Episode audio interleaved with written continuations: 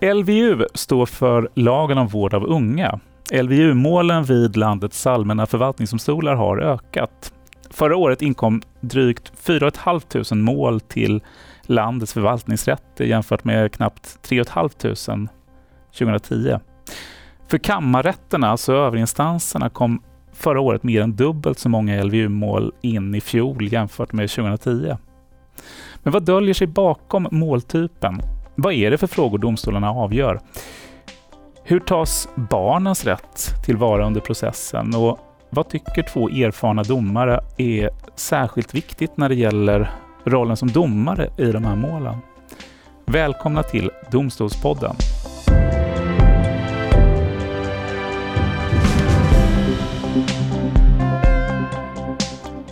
Och jag säger varmt välkommen Åsa Ståhl, domare på Kammarrätten i Göteborg. Tack så mycket. Jättekul att vara här. Tack och välkommen. Och jag säger varmt välkommen Johan Lundmark, domare på Förvaltningsrätten i Stockholm. Varmt tack för det. Bra! Vi är igång. Jag tänkte, vi ska prata om LVU idag, lagen om vård av unga. Johan, LVU, varför behövs lagen? Ja, man kan säga att eh, LVU är en skyddslagstiftning där barnets bästa är huvudfokus. Eh, det handlar om att skydda barn och unga eh, som riskerar att annars fara illa. Och huvudregeln är frivillighet, det vill säga i första hand ska vårdnadshavarna, barnet om det är tillräckligt gammalt och nämnden komma överens om vilka åtgärder, vilken hjälp och vilket stöd som, som behövs. Mm. Jättebra. Och det här med att, med att samhället går in och tar hand om barn och unga som, som har haft det tufft eller, eller eh, är kriminella, det, det, är ju ingenting nytt, utan det är någonting som vi har haft väldigt länge. På, på 1600-talet så inrättade man så kallade barnhus. Eh, på 1800-talet kom räddningsinstitut och uppfostringsanstalter som mm. skulle ta hand om främst fattiga och eh, svårt försummade barn och ungdomar. Och att, att bli omhändertagen ansågs på den tiden inte vara någonting som eh, alltså det var, det var närmast en förmån och därför ansåg man inte heller att behovet av rättssäkerhet var särskilt stort. Eh, men det har ju förändrats. Eh, moderna LVU-lagstiftning har ju vuxit fram under 1900-talet. Eh, och från början så gav man kommunerna möjlighet att inrätta barnavårdsnämnder. Man arbetade med förebyggande åtgärder som varning och, och aga kunde man besluta om och övervakning. Och funkar inte det så fick man omhänderta barnet. Men här, du, du pratar alltså här, agning som, som någon typ av instrument för att få barnen att Ja, precis. Alltså man, på så vis kan man ju se att, att eh, samhället förändras hela tiden och, och att, eh, eh och att eh, det som eh, att samhällsvärderingar förändras över tid. Till exempel vad, vad då som tidigare kunde användas som en, en, en, insats från samhällets sida för att, att ta om hand barn som, som var på glid är ju numera någonting som kan ligga till grund för åtgärder, någonting vi vill skydda barnen från. Mm. Alltså våld, våld i hemmet. Ja visst, ja, visst. Ja. Så att eh, man skulle kunna säga att, att, vad som är grund för tvångsvård, liksom vad som är okej i ett samhälle, förändras över tid och därför behöver vi anpassa lagstiftningen till den tid vi lever i.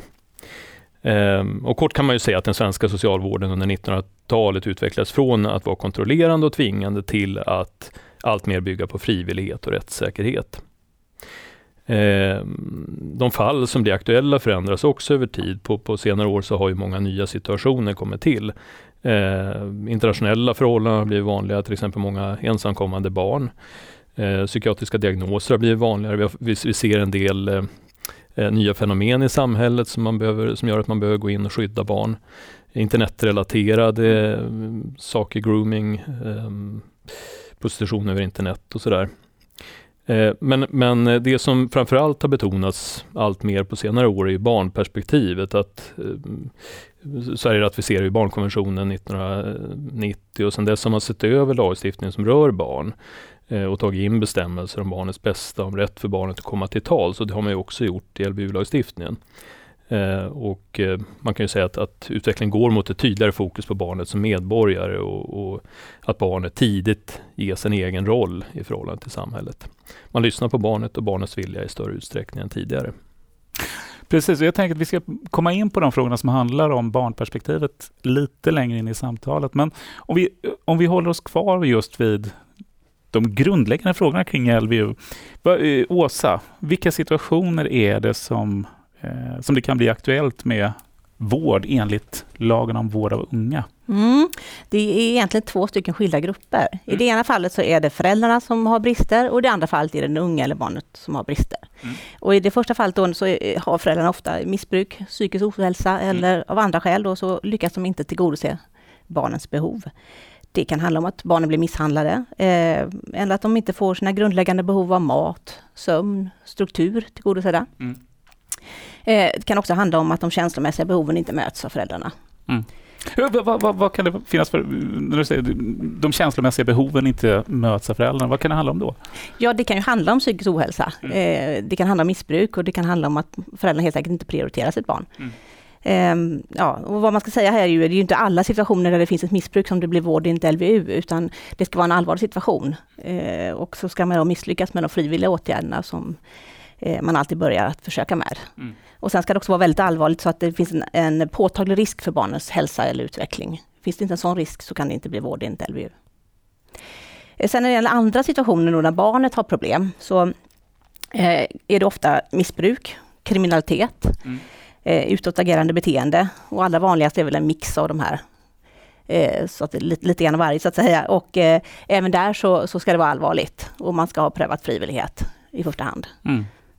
Jag tänkte kolla här bara för att när vi säger det kan mix mellan utåtagerande och kriminellt beteende. Vad, vad finns det för exempel på just typiskt sett utåtagerande? Eh, Ja, eh, det kan ju vara en eh, ung person som, ja, till exempel de nyanlända barnen som eh, bor på ett HVB-hem eh, och som får vredesutbrott Mm. och slänger ut inredning omkring sig och ger sig på personal till exempel, Mm. för att de mår dåligt förstås.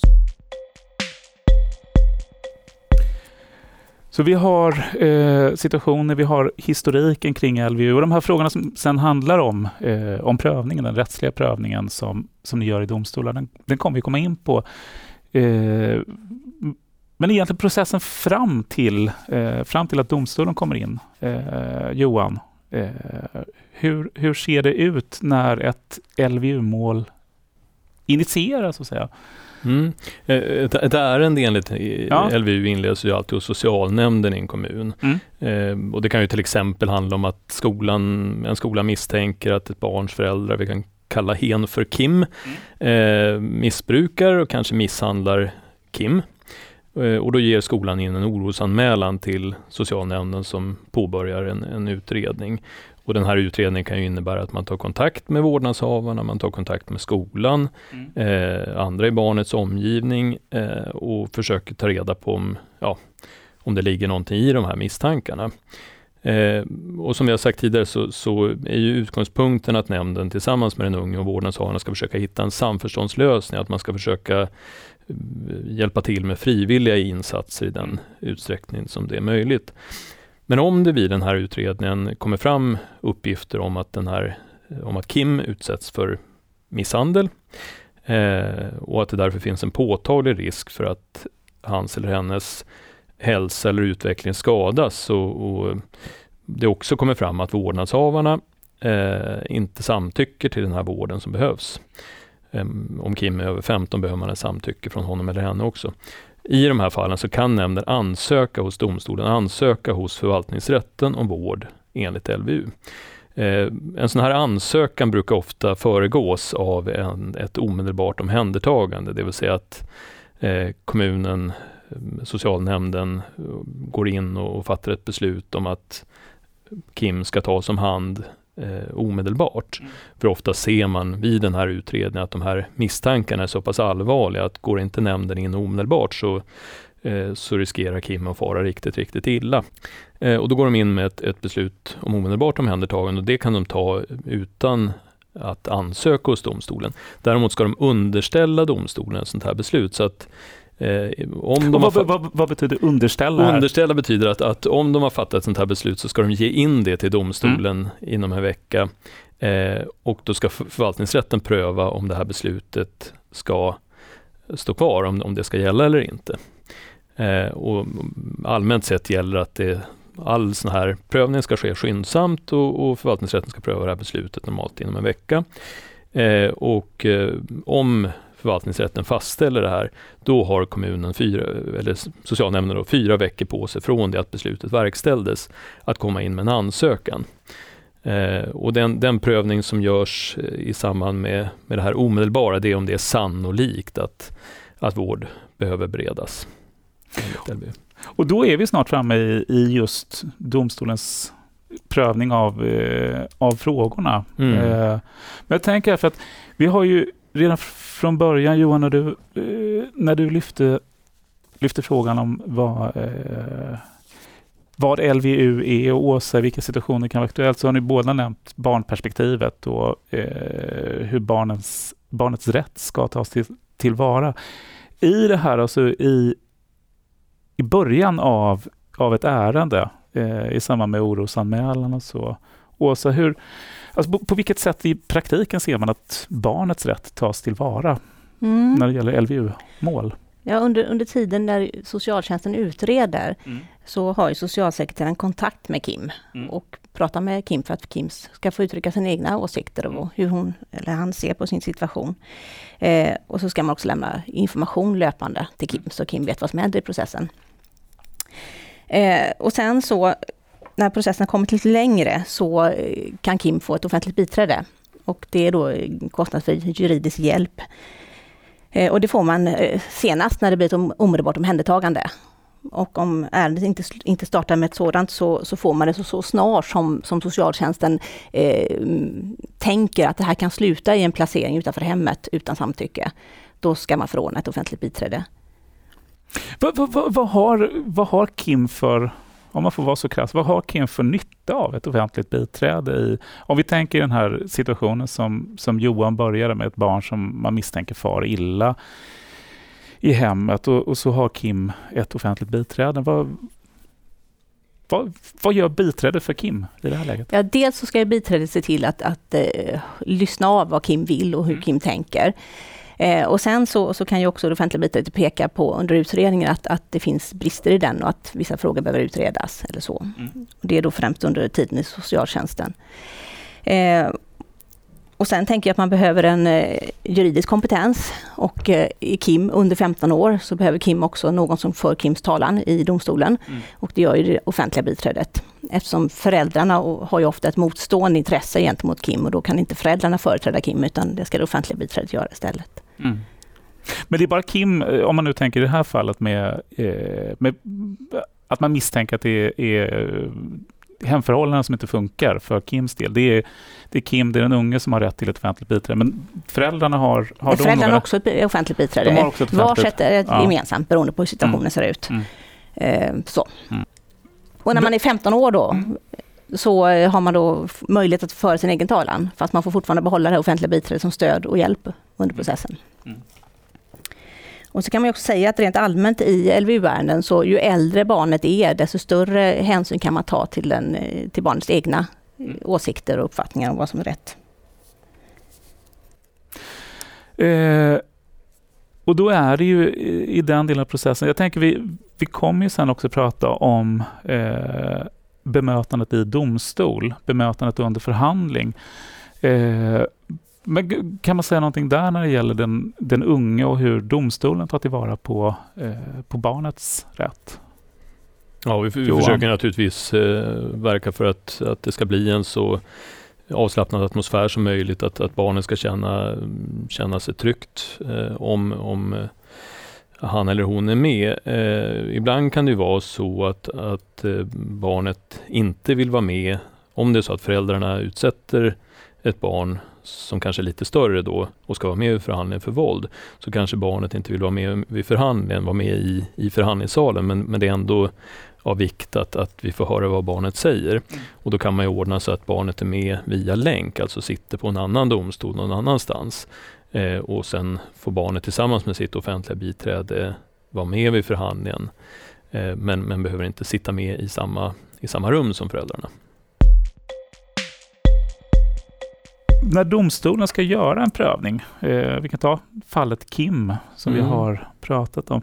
Vad är, det för, vad är det för material ni har att utgå ifrån när ni, eh, när ni ska, ska göra en prövning av, mm. av Kims mål? Eh, när nämnden ger in den här ansökan om vård då, eh, till förvaltningsrätten så ger den också in sin utredning. Eh, och det finns väl egentligen inga regler i, i LVU om vad en utredning ska innehålla, däremot vad ansökan ska innehålla. Men HFT har uttalat att det måste ställas höga krav mm. på den utredning, utredning som ska ligga till grund för ett omhändertagande med stöd av LVU eftersom ett tvångsomhändertagande är en mycket ingripande åtgärd. Eh, och det, finns, eh, det finns allmänna råd om handläggning av ärenden som gäller barn och unga från Socialstyrelsen där man säger att socialnämnden då i nära samråd med barnet och barnets vårdnadshavare bör inleda utredningen med att planera hur den är tänkt att bedrivas. Ehm, och där ska man mm, den här planeringen ska omfatta vad som ska klargöras i utredningen, hur samtal, och möten ska utformas eh, så att barnet ges goda förutsättningar att framföra sina åsikter. Eh, behov av tolk, kommunikationsstöd, vilka referenspersoner och sakkunniga som ska kontaktas och när utredningen beräknas vara slutförd. Eh, men normalt sett så finns i den här utredningen en, en redogörelse för orsaken till utredningen, till exempel orosanmälningar mm. från skola eller polis.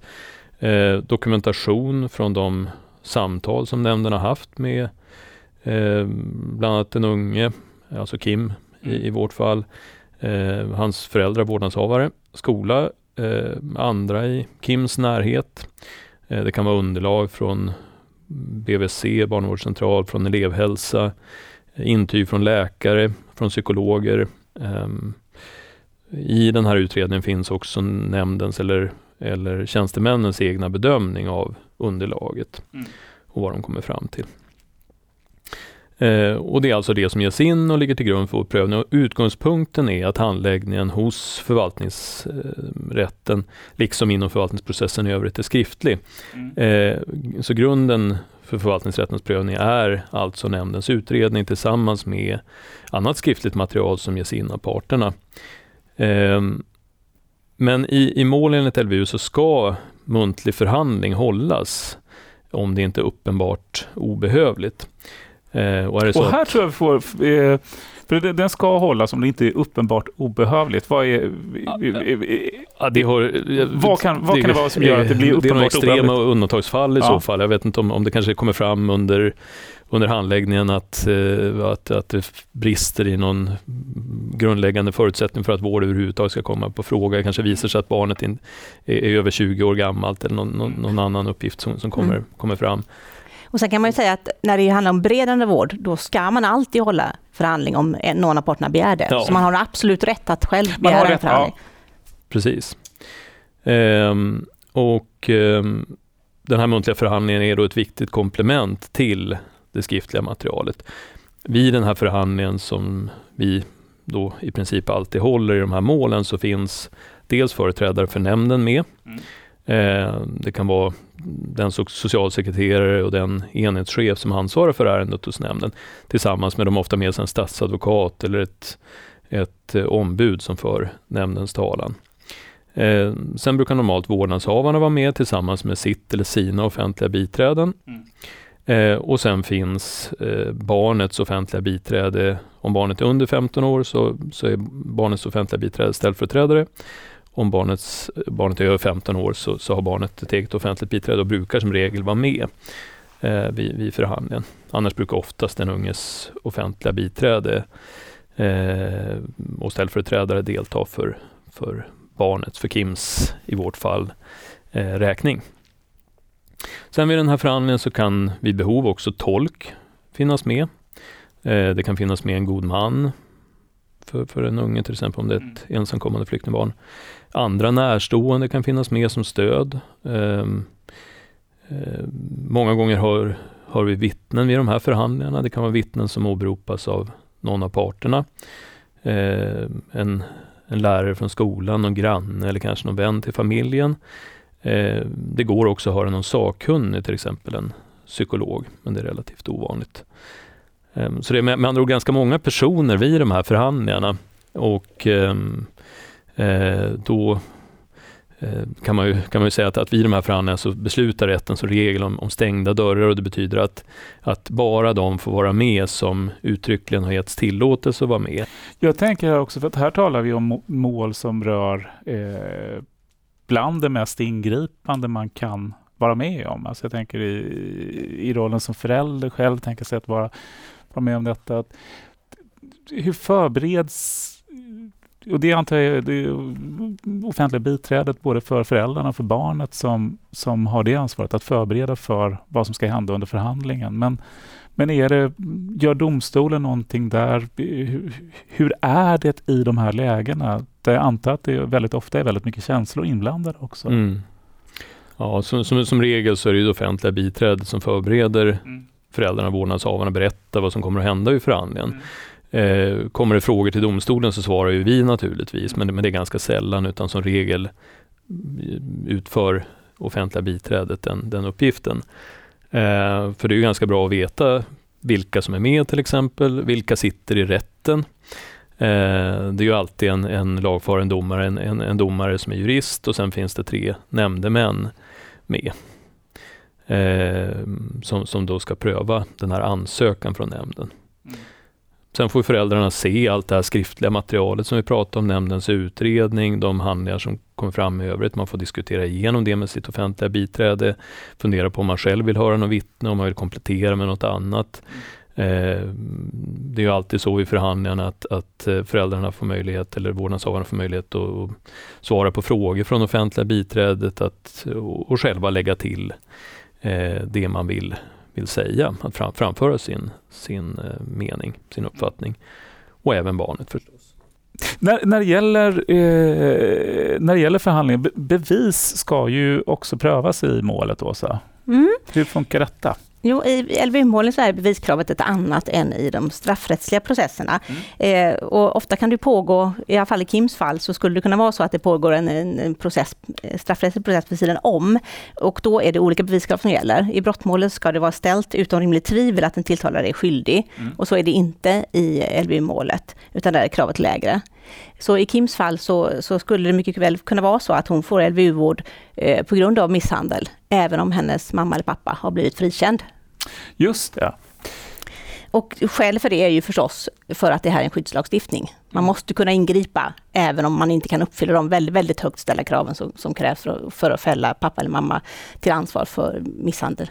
Så för en lekman som jag så skulle det kunna innebära att alltså, i allmän domstol, eh, i brottmålet så skulle Kims mamma kunna vara åtalad misstänkt för misshandel av Kim och så ser man att nej, det är inte ställt bortom rimligt tvivel.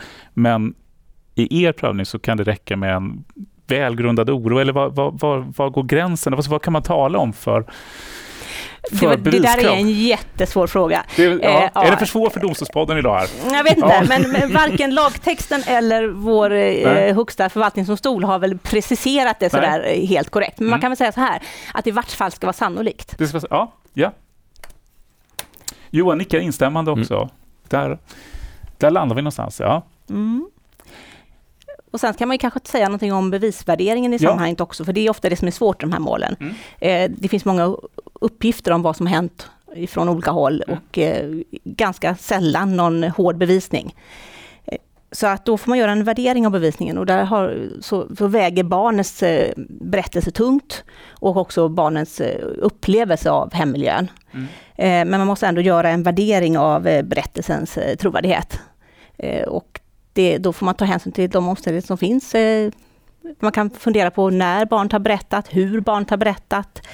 Eh, om berättelsen är tydlig, detaljrik, om den är sammanhängande. Mm.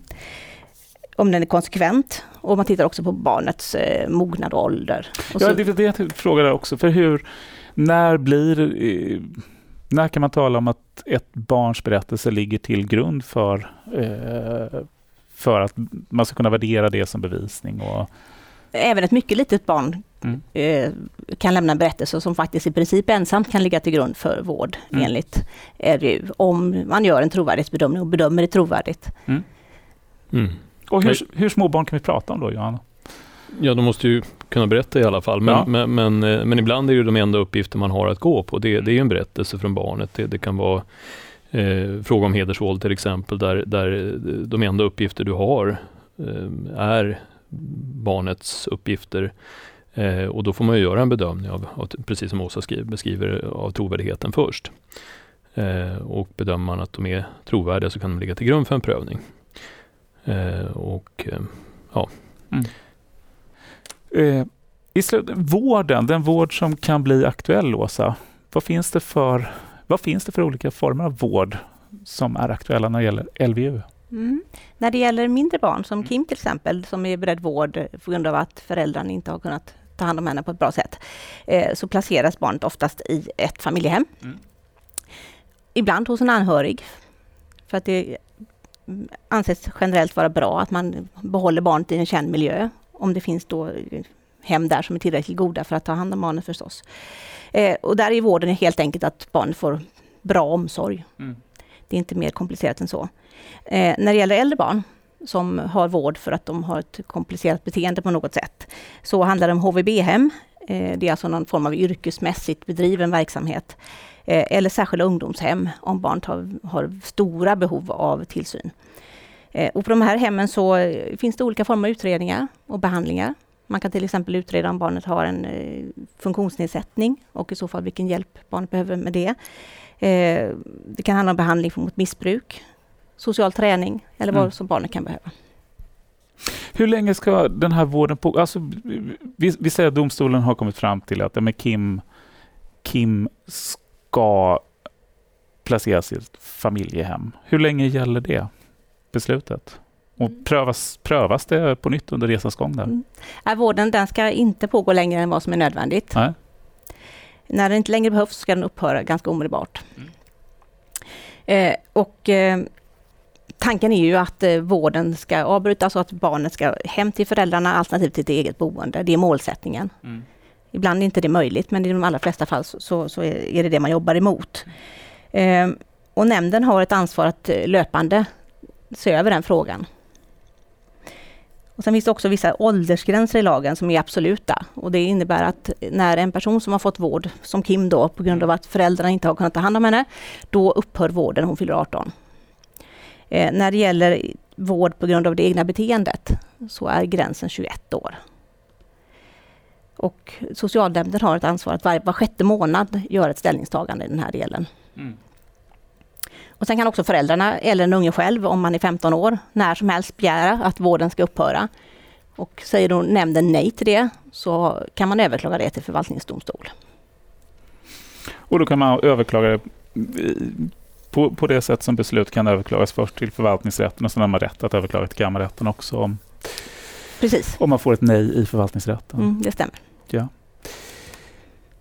Alltså när, när, vi pratar om de här förhandlingarna, jag kan ju bara, jag kan ju bara tänka mig att det, det måste vara situationer som är eh, som rent känslomässigt är väldigt svåra för de som är inblandade, för föräldrar och för barn eh, i mål som, som handlar om ett som handlar om ett väldigt starkt ingripande från samhällets sida. Men kan, kan man tala om någon typ av, av ljusglimtar eller eh, öppningar? Eh, Alltså vi, vi försöker jobba Johan. mycket med bemötande, ja. att, att uh, skapa en, en, avslappnad stämning i, i, i rättssalen, att, att visa att vi har den största respekt för parterna, att vi lyssnar på parterna. Ska samhället ingripa på det här sättet så, så vill man ju att alla ska få komma till tals och säga, mm. säga sin mening. Eh, någonting som är positiv, positivt är ju att parterna faktiskt ses. Eh, det kanske de inte har gjort på ett tag och i, i den bästa av världar så kanske de närmar sig varandra under förhandlingen. Jag var med någon gång om att de skakar hand och, och säger att nu ska vi försöka samarbeta. Mm. Det är ju någonting positivt. Mm. Mm. När man kommer till kammaren så har det gått ytterligare en tid och då brukar jag säga att den bästa förhandlingen är den förhandling som inte blir av för att eh, parterna kommer överens under tiden fram till förhandlingen. Mm. Eh, och även om barnet ska vara placerat så tror jag att det här samförståndet mellan socialtjänsten och föräldrarna är väldigt viktigt. För barnet får en acceptans för att vara och faktiskt trivas i det här familjehemmet. Bra. Vi har pratat om vård enligt LVU, domstolens roll i de här målen. Jag tänkte avslutningsvis fråga eh, dig Johan, eh, som domare i de här målen, vad tycker, vad tycker du är särskilt viktigt för din del? Ja, det är en svår fråga. Eh, att ta över vården av någon, någons barn är ju som vi har konstaterat bland det mest ingripande som samhället kan göra. Jag skulle nog säga att, att viktigast är ett fokus på barnet, barnets bästa ett långsiktigt perspektiv och, och, och en bra magkänsla. Mm. Och naturligtvis en rättssäker prövning. Åsa, för din del, vad är Mm. det viktigaste som domare när det gäller LVU-mål? Ja, jag håller ju med om det som Johan sa. Eh, Det är ju inte så svår juridik egentligen, utan det som är svårt det är att göra en sammantagen bedömning av en mängd olika omständigheter. Mm. Eh, Och det är ofta lite besvärliga bevisvärderingsfrågor. Och jag tror för egen del att eh, erfarenhet av LVU-mål är en framgångsfaktor. Eh, Och också kanske egen erfarenhet av barn och barns utveckling och behov. Tack Åsa för att du var med i Domstolspodden. Tack! Och tack Johan för att du var med i Domstolspodden. Mm, kul att vara med. Eh, från Domstolspoddens sida så vill vi egentligen bara uppmana de lyssnare som vill höra av sig med funderingar kring programmet eller tips på ämnen för kommande poddar att kontakta redaktionen antingen på mejl, eh, domstolspodden snabeladom.se eller på Twitter där vi också finns under hashtaggen Domstolspodden. Domstolspodden tackar för sig och säger på återhörande.